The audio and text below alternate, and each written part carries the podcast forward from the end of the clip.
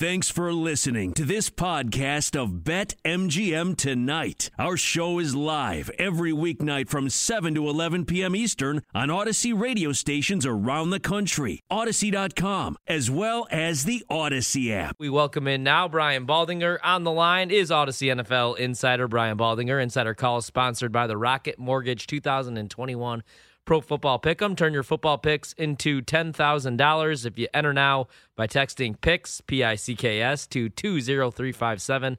That's PICKS to 20357. You could also hear Brian with Jason La Canfora on Baldy's Breakdowns with new episodes out every single week.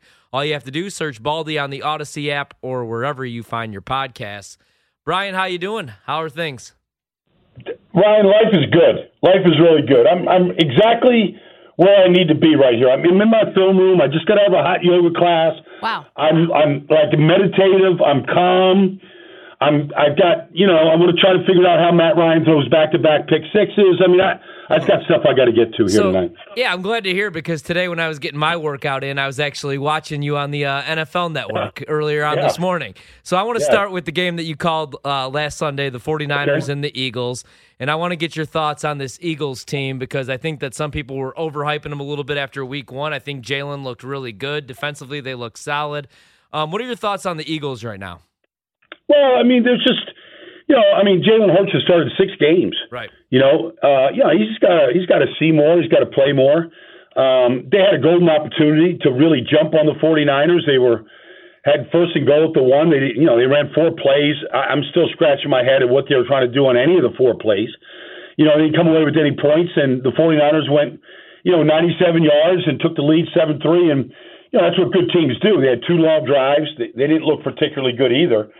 Um, but you know, not just the Eagles. Uh, there's just a lot of teams that, you know, without preseason and really playing in preseason, you got to get into shape. You got to find your identity. Um, and then you got to figure out what you're good at in September and what you need to get better at. And then you have to adjust. And I kind of think that's where the majority of the league is right now.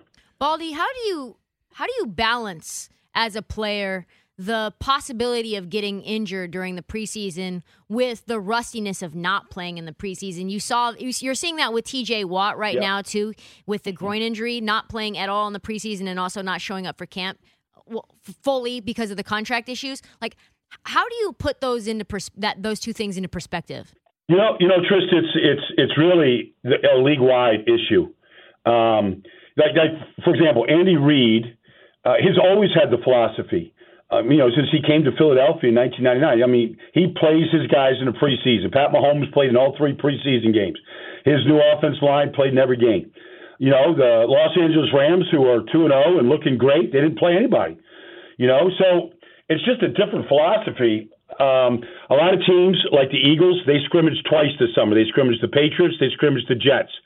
Um, a lot of teams did double scrimmages, two days of you know, intense work and you know, kind of controlled scrimmage, that kind of thing. And I think that's the direction it's going to. But the fact is, it's it's almost a blessing. I know a lot of people didn't like the idea of a 17 game schedule, but I think it's a blessing for some of these teams that are sort of struggling right now. Like you get an extra game right now to try to really figure things out because eventually, Trista, what happens is if you're going to play in January, if you're going to be a playoff team, you've got to really put a streak together at some point. You know, four, five, six games in a row. Most teams, if they can do that, they get to the postseason, and if they can't, then you know they're rebuilding for next year.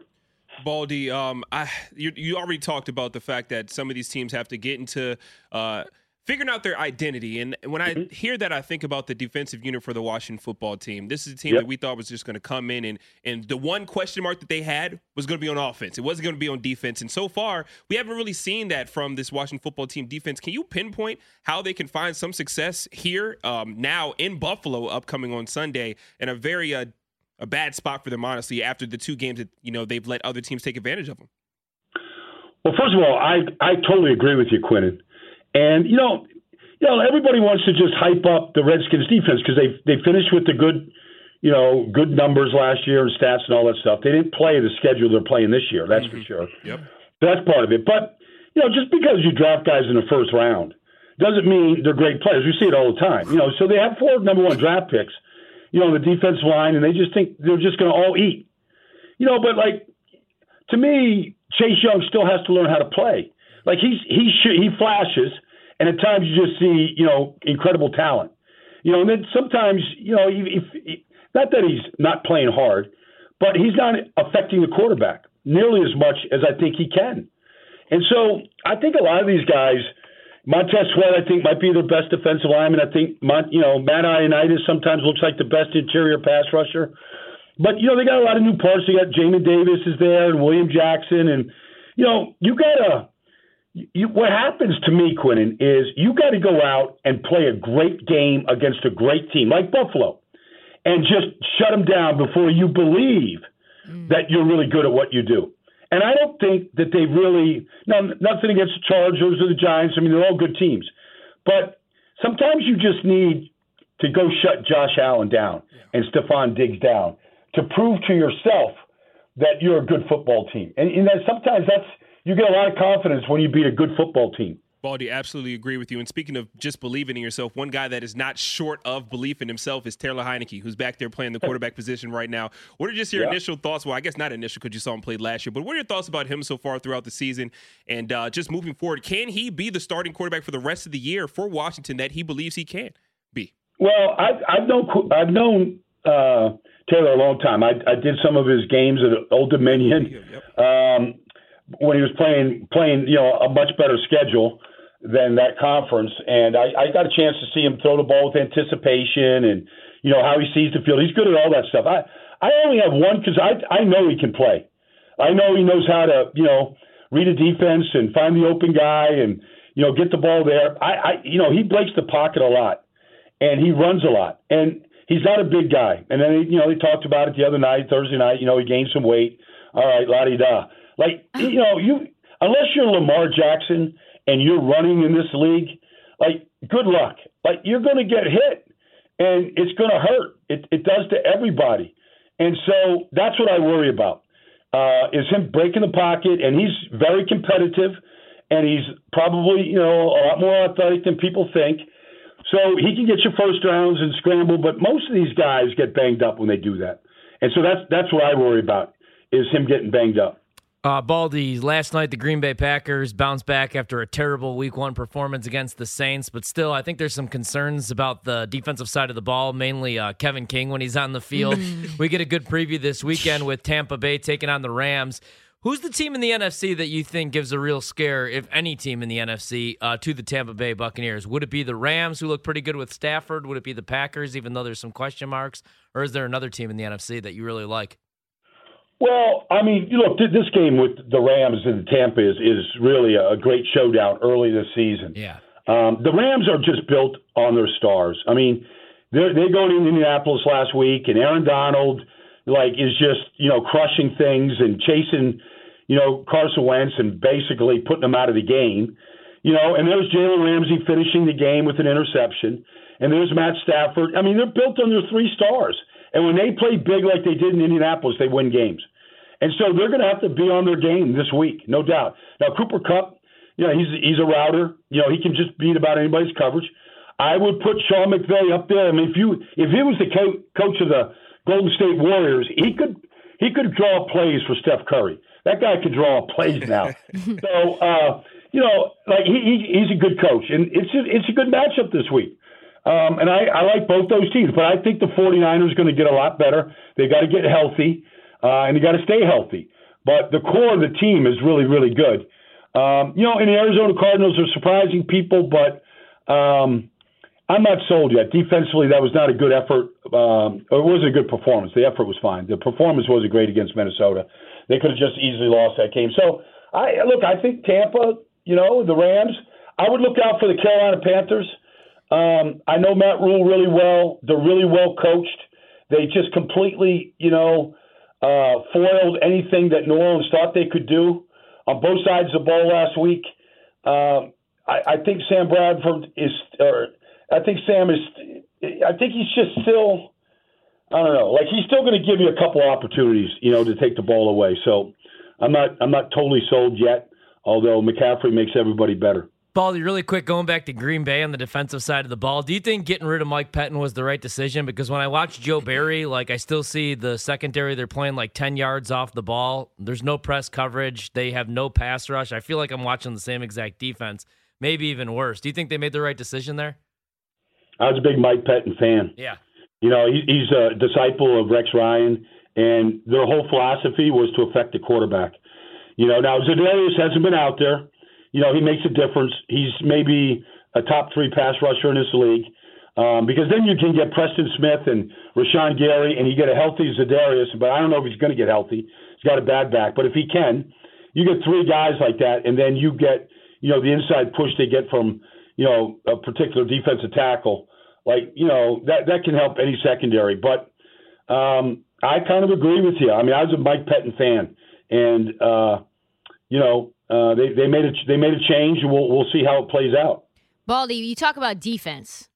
One defense that has been abysmal, and now is looked to turn yeah. around is my and your Dallas Cowboys. And honestly, I think Micah Parsons moving to the defensive end actually makes him look a lot less lost. I think he had 11, uh, 11 uh, pressure on the quarterback.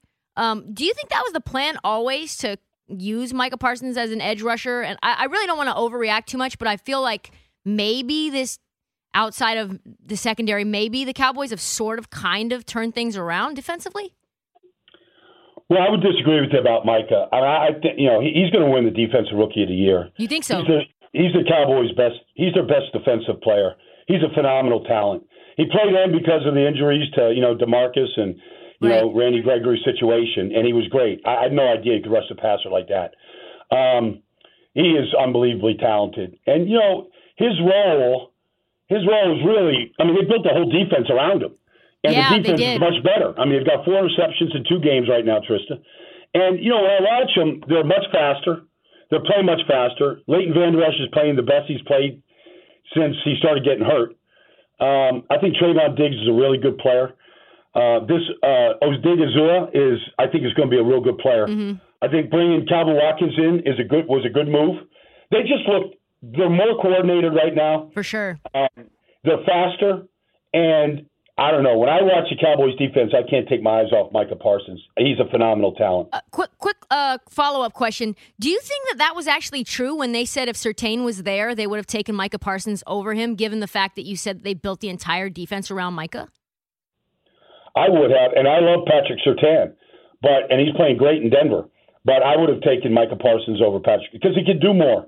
You know, I mean, he's he's that guy is he can cover slot receivers, he can rush the passer, he can, you know, he can play middle linebacker, he can be your, you know, your your designated rusher. I mean, and then his speed, his closing speed is blinding. Mm. And I, you know, look, Penn State's the best wrestling school in the country. Um, they win the, the, the, they win the nationals every year now, and he looks like a Penn State wrestler. Sure the does. way he takes people down the open field, he doesn't miss tackles. I think this is going to be Iowa's year, though, Baldy. I'm just kidding, man. Thanks so much for joining us. We have to have you on. We have to have you on again here soon. Thanks, Thanks so again. Nice to meet you.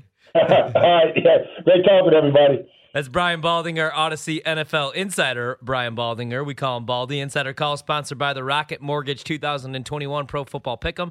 You can turn your football picks into $10,000. All you have to do, enter now by texting picks to 20357. That's picks to 20357. You could also hear Brian with Jason La Canfora, JLC on Baldy's breakdowns. New episodes out every single week. All you have to do, search Baldy on the Audacy app or wherever you find your podcast. And while you're there, Check us out. BetMGM tonight. Give us a follow, subscribe, five star review, emails to bosses, all that fun stuff. Can I, can I just say, Baldy, tremendous. Like, just tremendous. Never misses. Never misses. And honestly, like if I've ever felt good about the Dallas defense, it's right now. It's yeah. right now. Baldy's like, gonna make, you, make feel, you feel, good. I, and honestly, like let's let's go ahead and get that uh, Micah Parsons Defensive Rookie of the Year future up right now. Let's like simp. that's how good and confident he felt as a former Cowboy. Let's simp for Brian Baldinger. Let's sit. Let's simp for I'm Baldinger simp for Baldy. and also simp for Micah Parsons.